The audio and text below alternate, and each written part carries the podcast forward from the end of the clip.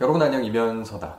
오늘은 왜 나는 이렇게 유리 멘탈일까, 순두부 멘탈일까, 쿠쿠다스 멘탈일까 고민이 많으신 분들을 위한 영상입니다. 이렇게 본인의 멘탈의 강도를 걱정하시는 분들은 흔히 아, 나는 왜 이렇게 멘탈이 약하게 타고났을까? 나는 선천적으로 멘탈 자체가 물렁 멘탈인 게 분명해라는 핑계를 많이 찾고는 하십니다.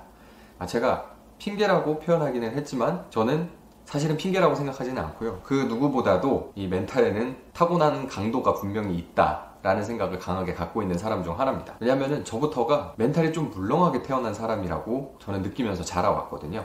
지금에서야 주변에서 저를 침착하다, 냉철하다, 멘탈이 단단하다, 이런 방식으로 뭐 평가를 해주시고 표현해주시는 분들이 계시지만 저는 사실은 물렁 멘탈 그리고 어, 불안감을 쉽게 느끼고 불안한 상황을 잘 견디지 못하는 사람으로 태어난 사람입니다.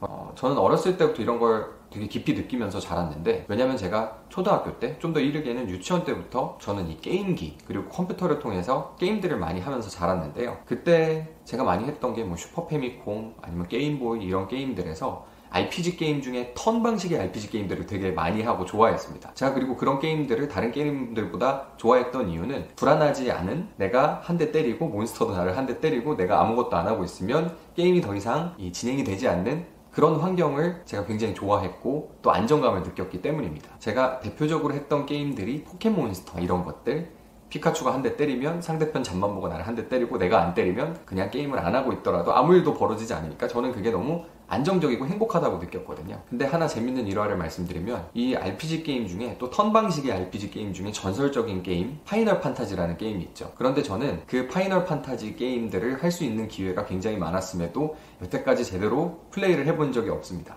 왜냐면 어렸을 때 하나의 트라우마가 있어서 그런데요. 파이널 판타지는 턴 방식의 게임임에도 불구하고 아마 파이널 판타지 4부터인가 Active Time Battle System 그러니까 이 턴 방식의 전투를 해도 시간이 계속 흘러가지고 내가 가만히 있으면 몬스터가 나를 막 때리는 그런 방식의 게임 방식을 도입을 했었습니다. 제가 그걸 처음 해보고서 너무 큰 충격을 받아가지고 그 게임을 끄고서 어, 다시는 이 Active Time Battle System 하는 게임을 해본 적이 없을 정도로 어린 나이부터 그런 불안정한 환경 그리고 뭔가 불안감이 조성되는 환경을 정말 극도로 싫어하는 꼬맹이였습니다. 그런데 이게 저의 학창 시절을 거치면서 또 성인이 돼서 조금씩 변화해 나갔고요. 그리고 지금도 이런 기질이 제 앞에 방해가 된다고 생각을 하면 계속해서 좀 억제하고 줄여나가려고 노력을 하는 편입니다. 그럼 어떻게 이렇게 타고난 순두부 멘탈을 조금 좋은 방식으로 뭐 무너지지 않으면서 강화해 나가고 단련할 수 있느냐? 제가 이런 것에 대한 해답을 찾은 계기가 몇 가지가 있었는데요. 결론적으로는 하나의 방법이 가장 중요하다고 생각하고 있습니다. 저에게 되게 큰 영향을 미친 그 계기 중에 하나가 아, 학창 시절에 중고등학생 때 정확히는 특정을 안 드리겠습니다. 왜냐하면 이 일화의 당사자분께서 불편해 하실 수 있으니까 학창 시절에 중간고사를 보기 직전에 친구랑 같이 웃고 떠들고 있었는데 시험 감독관 하는 선생님이 들어올 때도 계속 웃고 떠들고 장난치고 있었다는 이유로 귓방맹이 두 대를 맞고서 시험을 시작한 적이 있습니다. 지금 보면은 되게 말도 안 되는 일이죠. 그 시험 보기 직전에 학생을 선생님이 들어와가지고 풀스윙으로 아직도 이 기억나는데 오른손으로 턱이 돌아갈 정도로 귓방맹이를 두 대를 팍, 팍 때리셨어요. 근데 저는 굉장히 큰 충격을 받았죠, 그때. 근데 제가 학교 다닐 때만 해도 이런 일들이 정말 이따금씩 일어나고는 했습니다. 근데 그때의 기분이 아직도 기억나는데 너무 복잡하고 가뜩이나 이런 뭔가 예기치 못한 상황, 불안한 상황, 스트레스 되는 상황을 제가 태어날 때부터 태생적으로 그런 것들을 되게 싫어하는 타입인데 거기에 갑자기 시험은 봐야 되지 영문도 모르고서 일단 뚜, 두들겨 맞았지 이거를 내가 억울함을 표현할 데는 없고 시험 시간은 계속 가고 있지 여러 가지 고통을 받으면서 그 찰나에 굉장히 많은 걸 느꼈던 기억이 납니다. 근데 결론부터 말하자면 그 위기를 잘 넘기고 그 시험도 어, 썩 괜찮게 예, 끝냈습니다. 그때 제가 그 위기 상황을 대처했던 생각의 기제를 다시 돌아보면 멘탈 붕괴 상황이죠. 멘탈이 굉장히 흔들리는 상황, 뭐 불안감과 좌절감, 그리고 이 화와 답답함, 복합적인 감정들과 내 눈앞에 놓인 시험지에 대한 걱정, 이런 것들이 온통 버무려져가지고 어, 정말 멘탈 붕괴 상황에 가까웠습니다. 근데 그때 저는 어느 정도 선택을 해야 된다는 사실을 깨달았던 것 같아요. 내 눈앞에 있는 것에 집중을 하던가 아니면은 이 안 좋은 감정들에 계속 잠식당하거나 왜냐면 이게 생각하면 생각할수록 계속 곱씹어 볼수록 더 억울하고 더 짜증이 나고 더 화가 나는 상황이거든요. 근데 실제로 다시 돌이켜봐도 제가 잘못한 게 없었어요. 근데 그때 결국은 그 시간만큼은 시험지에 집중하자라는 결단을 내리고 이 다른 생각 말고 이 눈앞의 것을 바라보고 집중한다라는 생각에서 나머지 것을 차단하고서 집중하는 결단을 내렸습니다. 그리고 시험을 무사히 쳤고 그러고서 어, 시험을 열심히 집중한 다음에 다시 끝나고 나서 그 선생님한테 시험지 정리하고 있는 뭐 감독관 분한테 찾아가가지고 이야기를 했죠. 대체 왜 그러셨냐고. 근데 횡설수설 하시죠. 말도 안 되는 소리를 그때 하셨는데 너무 화가 나긴 하지만 어느 정도 이성적으로 그 상황을 이제 바라보고서 어, 내가 돌발적인 생각이나 뭐 돌발적인 행동 그 감정에 못 이겨서 너무 좌절해가지고 뭔가를 포기한다든지 이런 생각은 더 들지 않고 그 시험 이후에 있는 나머지 교시들의 시험을 또 무사히 잘 보게 됐습니다. 그때 그 감정의 기복 그리고 안 좋은 감정들의 곡선을 그려보자면 거의 이렇게 꼭대기로 올라갔다가 그 다음에 시험을 보면서 서서히 내려왔던 것 같아요. 거의 시험을 포기하기 직전까지 갔다가 거의 이성적인 사고가 마, 마비가 됐다가 아, 정주를 잡고서 내가 지금 앞에 놓인 이 일을 붙잡고서 하겠다라는 결심이 든 이후부터 서서히 정신을 차리면서 다시 이성을 되찾게 된 것 같아요. 그래서 결론적으로는 멘탈을 튼튼하게 해주는 멘탈을 여러 가지 훈련하고 강화하는 것에 대한 글들도 많고 책도 많고 여러 가지 방법들이 있습니다. 저도 그런 것들을 종종 접하기는 했고요. 각각의 상황에 대해서 각각의 어떤 문제점에 대해서 다양한 솔루션들을 제공해 주는데 어차피 그런 극단적인 상황이 되면 그런 것들을 다 찾아가지고 대처할 만한 정신적인 여유가 없습니다. 정신적 자원이 없어요. 그래서 한 가지의 솔루션을 가지고 기억을 하고 그것만 가지고서 정신을 차리는 게 가장 중요하다는 결론을 저는 얻었습니다.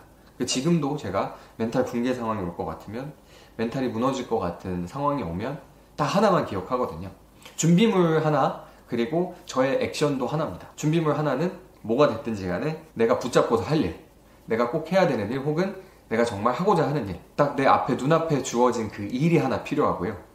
그리고 또 하나의 액션은 정신적인 액션인데요. 이 부정적인 생각들 여기서 끝. 그 다음에 이거 붙잡고 한다. 딱 그 두 가지입니다. 하나의 준비물, 내 눈앞에서 할 일 하나 찾고 이 부정적인 감정들, 나의 멘탈을 흔들어 놓는 여러 가지 생각들 끝. 일단 요거 내가 붙잡고서 하고서 그 다음에 생각하자. 거기에 일단 내 정신적인 자원들을 모두 투입을 하고서 그게 다 끝난 다음에 다시 한번 생각을 해보는 거죠. 제가 이런 경험을 여러 번 겪었는데 저는 왜 그런지 모르겠는데 쓸데없는 걱정을 상당히 많이 하는 사람입니다. 하나의 일화 또 들려드리면 제가 얼마 전에 공인중개사 시험을 봤는데 공인중개사 시험을 보는 거를 또 유튜브에 찍어서 올리기도 하고 가채점까지 같이 했는데 항상 시험이 끝나면은 내가 마킹을 잘못했는지를 걱정하는 타입의 사람이에요. 의외죠? 그런 거 안 할 것 같은데 저는 그냥 쓸데없는 걱정을 합니다. 그래가지고 얼마 전에도 청첩장 모임 가서 그 공인중개사 얘기를 하다 와 근데 영상까지 다 올렸는데 만약에 밀려 쓰거나 했으면 일 나는 거지. 제가 이런 식으로 얘기를 했더니 친한 선배가 아니 뭐 쓸데없는 걱정을 하냐고 이렇게 핀잔을 주더라고요. 그때 제가 느낀 게 다시 한번 느낀 게 아 나는 정말 쓸데없는 걱정을 하고 사는 똥물렁 멘탈의 소유자라는 거를 느꼈습니다. 그런데 그런 생각이 들 때마다 이게 뭐 시험에 밀려 쓴 거 걱정하는 건 사소한 걱정이죠. 근데 그 사소한 걱정이 계속 그 생각에 머무르면 이 멘탈이 약한 사람들의 특징은 생각에 생각에 꼬리를 물고 계속 가지를 쳐서 부정적인 생각을 계속 이렇게 양식해 나가는 이상한 특성이 있습니다. 저도 그런 타입의 사람으로 태어났다고 생각하기 때문에 되게 잘 이해를 해요. 생각에 생각 꼬리를 물면서 이상한 생각 가지치고 불안한 생각 그리고 뭐 답답한 생각, 화나는 일이 있으면 화나는 생각 이런 거를 계속 가지쳐가면서 불안감과 우울감을 스스로 조성을 하고 거기에 빠져서 아 다 포기해버릴까 다 집어치울까 이런 생각을 계속 거듭해서 하고 이걸 순환적으로 계속 하다 보면은 뭐 사소한 걱정도 커지면서 항상 상시적인 이 멘탈의 불안 상태를 만들어내는 그런 특성을 가지고 있단 말입니다. 그런데 이런 것을 대처하는 방법은 어차피 생각이 복잡해지면 다른 생각을 통해서 다른 방법을 통해서 이 감정에 대해서 어떻게 대처해야 되고 이런 거 생각 안 나거든요. 그게 또 이 감정의 늪이 사람을 잡아먹는 전형적인 방식 중에 하나이기 때문에 여러 가지 생각할 겨를이 없어요. 정신적인 리소스가 없습니다. 그럴 때 그냥 저는 한 가지만 기억하려고 합니다. 지금까지 생각 끝. 지금까지 생각 끝. 그리고 내가 붙잡고서 할 수 있는 거 그냥 본다. 그게 어떤 사람한테는 뭐 공부가 될 수도 있고 어떤 사람한테는 육체 노동이 될 수도 있고요. 그런 방식으로 내가 지금 부정적인 감정에 할애되어 있는 내 인지적인 리소스들을 인지적인 자원들을 최대한 그냥 눈앞에 있는 것들을 해결하는 데에 돌려놓고서 그거를 잘 수행을 하려고 노력을 한 다음에 다시 돌이켜 보면은 이 부정적인 감정들이 기세등등하게 막 팽창하다가 어느새 내가 다시 뒤돌아봤을 때 그 기세가 좀 죽어 있는 걸 확인할 수 있고요. 그런 방식으로 멘탈의 관리를 해나가면 이 부정적인 상황이 에스컬레이트 되는 것, 계속 점진적으로 어, 자신의 기세를 늘려나가는 것을 어느 정도 컨트롤할 수 있게 됩니다. 이 멘탈 관리 방법에 대해서 생각보다 저에게 질문 주시는 분들이 많더라고요. 근데 뭐 대단한 방법은 사실 없습니다.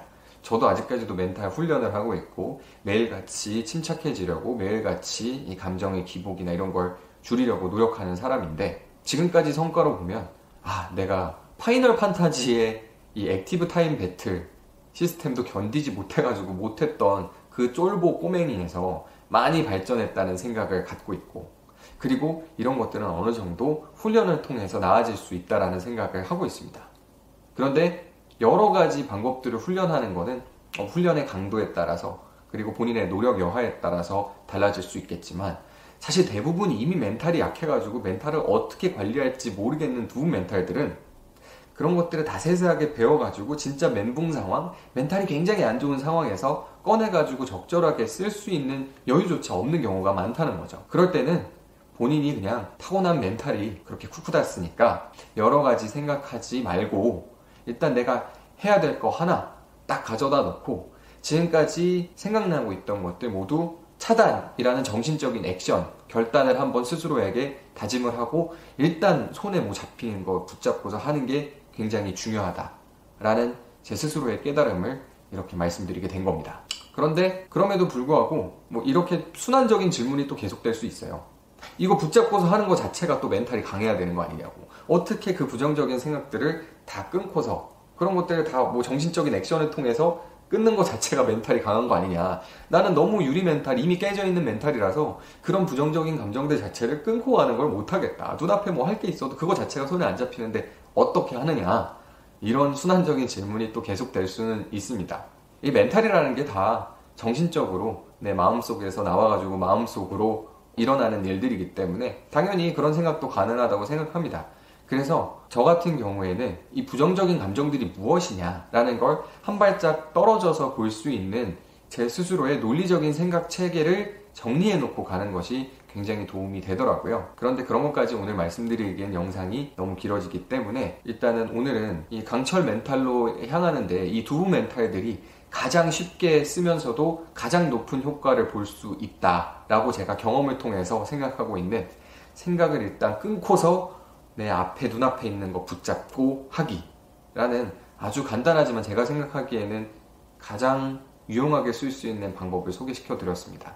그 외에 내 삶의 곳곳을 채우고 있는 이 부정적인 생각들 자꾸 집어넣어 놓으면 수면 위로 떠오르는 이 부정적인 생각들과 감정들을 어떻게 이 논리적인 체계를 정립해서 한 발짝 떨어져서 바라보고 또 컨트롤할 수 있는지에 대해서는 별도의 영상을 통해서 제 경험을 통해서 설명드릴 수 있도록 하겠습니다.